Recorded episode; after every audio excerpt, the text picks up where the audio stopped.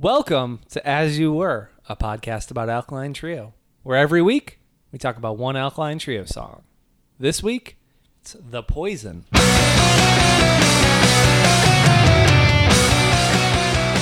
The Poison.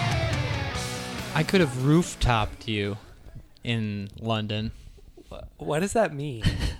All right. So behind the scenes over here at As You Were, a podcast about Alkaline Trio. Welcome. I'm Tim Crisp. I'm the host of As You Were, a podcast about Alkaline Trio. I'm sitting here with my co-host Woo, baby! David Anthony. Uh, we took a little bit of time in uh, getting prepared for this latest edition of the podcast, and I went went on the internet and I said, "Oh yeah, let me like let me look at the lyrics real quick before we start talking." Now you'll find the right lyrics. But the wrong lyrics will come to you first if you use the Google search engine, which tells you that the chorus to this song, The Poison by Alkaline Trio, but I could have rooftopped you in London. You're just the same as one in Brooklyn. I don't understand what that means. I Uh, looked, I checked up the internet. I said, "Hey, hey, what do what do the kids mean when they say rooftopped?" yeah. No, nobody says rooftopped. Yeah, I read that as like uh, when when you shit in the tank of someone's toilet, an Uh-huh. upper decker. I thought that's what that would mean. I don't know why that's the image that came to me. But Oh, it it's when you take a when it's, it's when you take a dump in someone's chimney, yes, yes, or if they live on an alley, you, you go off the roof and then into the Into the alley. fire escape, Yeah, yes. which is a, it's a great position to put yourself in if you're taking a dump. Is to just you know lean lean off of the building that yeah. you're standing you have upon. to have a friend there to hold your arms so you can hang over. Uh, Hey, and if you don't have a friend that can hold onto your arms while you take a dump, off a roof. you you got to find a better friend. Maybe this is in the same universe as the later uh, Dan song. I remember a rooftop, where it's just about him pooping off a rooftop. Maybe more of his songs.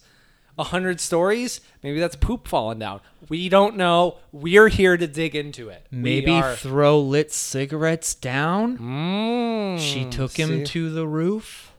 There's just so many options. Hey, welcome to As You Were, a podcast about Alkaline Trio. We are super excited and humbled by the support that we've been getting uh, over at Patreon. Yeah. patreon.com slash as you were uh, you know people pledging to help us do this podcast it's fucking it's great Yeah. Thank you guys so much. Let us know what you thought of uh, the bonus app. And for those of you out there who who didn't subscribe we you know hope you enjoyed the Yeah.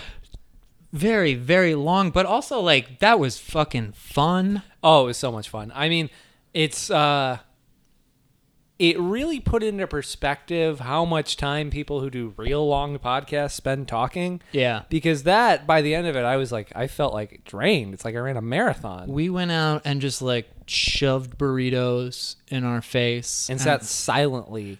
but also like that was a fun opportunity for us to just kind of do something that I think I'm I'm finding more and more that if I give myself an excuse to like go real hard Yeah. on one thing in particular like I I listened to so many records from 1998 that I wouldn't have listened to otherwise and was just like yo great I want more Yeah, and I uh, that was really fun, and obviously it pulls a little bit uh, from a podcast called Axe to Grind, which clearly we are fans of. If you've been listening to this thing, big shouts to those dudes for doing what is probably my favorite podcast to listen to right now. Um, so uh, Tim's pointing at himself. I don't know this. Tim is a podcast. I was a rooftop Oh, okay, great. I was Uh, a podcast I was a podcast making out. Uh, but, yeah, so thank you for doing that. We're gonna do a bunch more of those, focusing on the years when Alkaline Trio released stuff, and who knows, maybe if you guys like it, we'll do more that is unrelated to that. Uh, so yeah, uh, thank you all so much. Yeah, super fun. So uh, patreon.com slash as you were. Uh, if you want to go ahead and, and uh, throw a few dollars our way each month to help us to continue the podcast, super appreciated. Super appreciated. There you go. And follow us on Twitter at As You Were Pod. Let us know what you're thinking of stuff. If you're having a random thought about an Alkaline Trio song, hit us up. Guess what? We're always having random thoughts about Alkaline it's Trio. most of my life at this point. um, and if you know what rooftoping means, or if you have a theory, please let us know. yeah, yeah. How about that? Hashtag uh, rooftopped. Yeah, let us know. So we are here to discuss an Alkaline Trio song this week. Mm-hmm. The Poison. The poison. The second song off of Crimson. Why was it not just called Poison? You know what? Because saying the poison at the intro of this felt real weird. There's like Like I've never said that before. The poison. I feel like adding the in front of something is the best way to like kind of undercut it. Like if you're just like Yeah. you see a band, you see a band that's just like a one word and you're just like, yeah, I'm not really too into the poison. Yeah, yeah, or the Ramones. you know. Um, but second song on Crimson, released in 2005. Crimson is a record we've only kind of briefly touched on. Uh, lots of I have so many thoughts and feelings about this record, seemingly all contradictory from one another. And it's interesting none more in than that the song. way, right? Yeah. And yeah, because I what I think the narrative with Crimson is that it's a point where a lot of people just said, "Okay, this is where I'm checking out of Alkaline Trio," Yeah. myself included. And I have to tell you that one of the biggest derisions of this record is the sequencing of it is Yeah. so bizarre I've harped on it for years. this coming in at the second track it's got a weird intro a re- and that like weird guitar line on top of it That guitar line hurts my ears. That's going to sound harsh, but it just doesn't really make any sense to me. it's a very the whole intro to the song feels a little a little strange and we'll we'll get into like the minutia of it but it's one of it's a it's a song that kind of comes in it's you know really strange a little uh abrasive and it's over within 2 minutes and then you have the song burn come right after it which is uh, for me I've never come around to that song. I'm a fan, but and I'm not really here to get into why I don't like that song, but to you know to put it into just the terms of like you got time to waste, and then you've got this weird song, and then you got another weird song, and then the record kind of picks up steam and it starts to make a little bit of sense. But just to say, this record is fucking strange from the get go. yeah, I mean, I think I think the band's always been really good at openers on their records, and I think Time to Waste, which we will talk about another date, is no exception. Uh, and really, hearing this record for the first time got me stoked.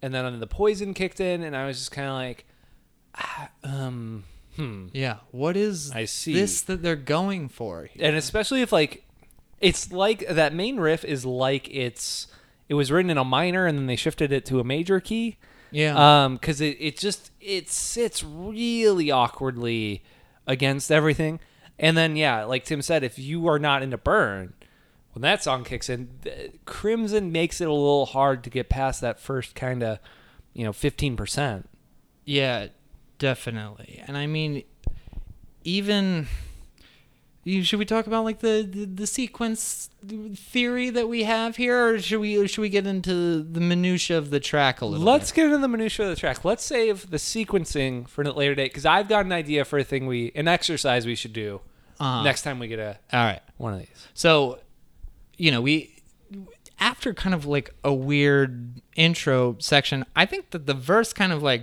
picks up really nicely. Like the Yeah. song, like once you get out of there, it's like, oh, okay, like this makes sense. The pace of it is, you know, real quick. Yeah, and totally. I like that, and I like that. You know, Dan doesn't write a lot of fast songs. Oh, I mean, I think it's probably his shortest song recorded for this band. I can't think of another one. that- his shortest. yeah, his shortest, most not the definitely. shortest Alkaline Trio song, but like, yeah, it's barely two minutes, and we listened to the demo version that's on the Crimson Deluxe, and it's like a full thirty seconds shorter. It's like under a minute forty because they don't double the chorus at the end, and it's just like. And there's no, there's none of that call and response with uh, with, Matt, which, I really like. I really like, and I li- I like the the chorus of this song. Love it. Uh, except, for that last line. The I I I I I I I I I I I stuff. All right, all right, yeah, yeah. I was I was getting a little Axl Rose on you. um it's it's interesting i guess that there's there are really good parts to this song i think and then there's parts that are just like utterly confusing It's like two songs kind of pushed together. Um, not in a way where it's like one thing happens and then another thing, but like the verse and like main riff kind of fit. The chorus and the is like its own kind of standalone thing, and then the I E I E I E I at times, etc. is like more tied to the intro and the chorus itself. I think is great. I think it's it's awesome. I think that chorus in a slightly different context with a different lead line and some different trappings could have been a really strong single from this record. yeah Um, but as it stands, like you said, it's really confusing. It's not bad. I just uh, my feeling on the song has probably shifted back and forth between liking it and disliking it the most of any song on the Alkaline Trio's uh, songbook. well i find that interesting because i think like i'm at the point where it's you know i guess i don't really have too hard of an opinion on it you know at this point i i, I view it as a song that just like well shouldn't be the second track on your record there's you know parts that i like and then there's a few parts that i like really dislike Yeah, yeah. I that's exactly how I feel. Like I think the, the there are times because the chorus is strong and I like the call and response thing because I always love when Matt and Dan sing against each other. I, I think it's one of the best things they do. The songs where they do it are some of my favorites. Um, and I think there's a better example of that on this record. But you know, the first time I heard it, I was very like, no, no, no, no. Yeah. And I think that might have been what gave me some affection for Burn because I really like that chorus and I really like uh, Matt's phrasing and melodies. But the issue with both of them, I think, is effects driven. Like the guitar riff and Burn turns a lot of people off with that, you know. Yo, thing. and also I think something that I caught really quickly is the effects on Dan's voice on this Exactly. record and this song and hearing it just being like, yo, Dan's got a great voice. You don't need to do this, Dan. and I, I just felt like it was this was i think an example of dan kind of like embracing like matt's influence of like how the the tone of this band is going Sure. to be and it's like you know dan's got like a really like warm and sultry voice. And so yeah like let's let's distort it a little bit because then it aligns a little bit more with like the darkness that's uh that we're trying to portray here. And i think that this the presentation of this song is also like all right well like we're gonna get something that's like kind of acerbic and weird. Ugly, yeah. but the the chorus of it like the words that are going on there like those are really nice and like pretty and you kind of get a perspective of like all right like here's somebody who's finding out that like you know being in a touring band and like being a successful touring band it's not changing things for Yep. you Yep. but that doesn't really fall in line with like what's going on musically here Yeah, yeah. I mean, I think you know there are moments where they try stuff that I think is them kind of stepping outside and maybe trying to write something that is, you know, out more of a minor key type of thing. And I think maybe that's what this song needed a little more. I think this song could have used, you know, this is me like armchair quarterbacking this song as a writer, but like if you're already going to commit to it being a short song, make it even shorter. Just like l- whip through those verses real quick. Yeah. Speed it up a little bit. Keep that chorus, like slow it down, come back in, It'll be in and out, and it'll be like a minute 15. But the, it feels like they, you know, with the doubled chorus at the end, though I like it. Listening to the demo, it's clear like, all right, we need to make this more of a song. Like, it seems like they were just trying to be like, there's a nugget of an idea here. There's Yeah. certain things we like about it. Maybe it's not congealing. Let's try and let's stretch it. Let's try and do this. It, it doesn't feel natural to Well, me. one of the things that I think is really interesting about Crimson, and I think it's one of the reasons that I really came back and uh, and learned to appreciate a lot more, is that this is a record where a ton of ideas are happening. There is Yeah. a lot of thought I think that's going into like let's make something that's a little bit different from what we've done before. Totally. And I think one of the things that is kind of fun to armchair quarterback with Crimson is to think about like, you know, what if more what if Crimson sounded more like time to waste? What if Yeah. Crimson sounded more like uh, Mercy Me? What if Crimson sounded, you know, thinking about it in terms of like, what if this was a record where the Bruce Springsteen model of Darkness on the Edge of Town was taken into into account. What what Bruce did during that time was he went in the studio and recorded 70 songs Yeah. Yeah. and then picked from those in order to put together a record that says a very very distinct pointed singular thing. Yeah, in 10 songs. And also is my favorite record of his. You know? Absolutely. So like I do think it's interesting you bring that up because I don't know if they've ever been prolific in that way, though I would say this is the record where they were the most prolific. There's a lot of B-sides, a lot of stuff that ends up on Remains that is pulled from these sessions in this era, a lot of which I like. A, a pretty fair deal. Again, it's kind of all over the place. I think this is a record, like you said. Let's say they wrote 20 songs, and they put. I think the record's 13 songs. Yeah. Uh, Which is too many. Yes. Um, if had they written 30, had they written 40, there's a really cohesive version of this. That's part of why, you know, I don't dislike Burn because to me it feels apart with Time to Waste. It feels apart with some of these things so that it, it, it serves a function in a way I like, even though it has elements I dislike. Whereas a song like The Poison, it's like, how about you put in We Can Never Break Up? Yeah. um, which well no i'm gonna save this for that song we'll get there we'll get there i've got a nugget for you guys that's gonna blow your minds I just think it, it's it's an interesting, pl- you know, it's interesting to consider because if I if I'm the one that's like looking at all right, like recording sessions, like what are we doing with the poison? I'm thinking, yo, throw that on a B side of a single. Yeah. because people are gonna be like, oh. Damn, I've like never heard a trio song, Song like from that. Dan that sounds like that. Yeah, it's wild, it's imperfect. and at the time they were releasing a lot of the seven inch singles they did one for time to waste they did a couple for mercy me i think they did one for burn or maybe it was two for burn one for mercy me whatever there were a bunch the point i'm getting at is like yeah if this was a b-side to the mercy me single i don't know if i would bat an eye at it as much i would be like this is weird it's kind of cool but you know it, it makes more sense as a b-side Yeah, Uh, because then when you when you hear it, you're just like, "Yo, have you heard this one? Like, it's it's kind of weird. It's kind of different." and and that's what I think.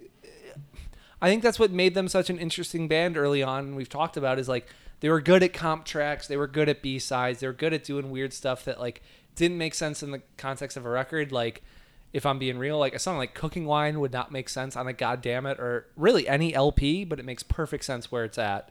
And um, you know, I think the Poison, though not nearly as good as Cooking Wine, it could have I mean, benefited yeah. from a space like that, you know, because it w- with its short length, had they not kind of tried to put more into it, had maybe like instead of doubling the chorus, just made the second chorus the sing-songy one in and out in a minute forty, you might have a pretty cool song.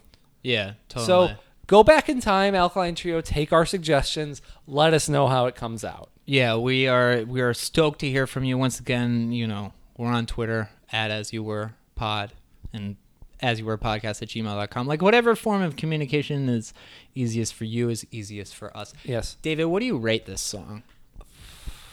I know I do a lot of qualifying of ratings, and I'm kind of shooting from the hip here.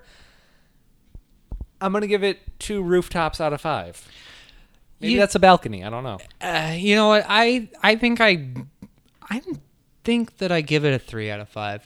To I- be honest, just because I like I in a in a vacuum, like this song anywhere other than the second track on your on your LP is Yeah. is is a cool song to have. Yes, I agree. Like that was my that was my debate, right? Like I was about to go higher, Uh huh.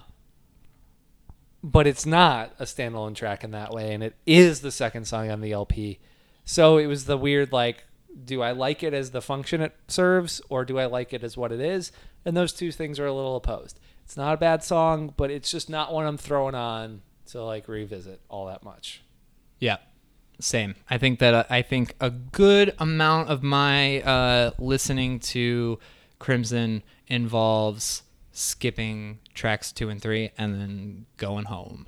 Makes sense. So hey, if you like what we're doing here, subscribe to it on Apple Podcasts, Stitcher, Patreon. It's patreon.com slash as you were. We got swag. We got bonus content. We got all sorts of uh, stuff available for you there.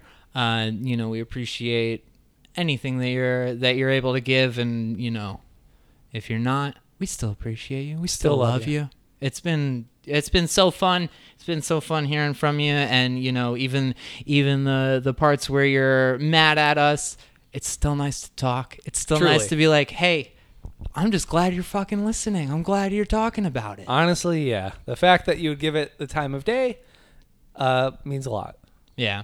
So we and we do it and we do it because we like spending time together and you know we like being able to to spend time with this band and it's it's something that that just it just makes us feel good and in a world like this like feeling good is is fucking important. Mm-hmm. So- you got to find the pockets of joy, my friends. Yep, and we're we're glad to be doing this, and we're glad to be doing this with all you, and we will be back next week.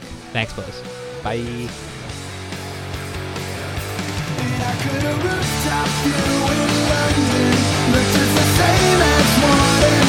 nothing, nothing is sacred now. I fight with the words, and I.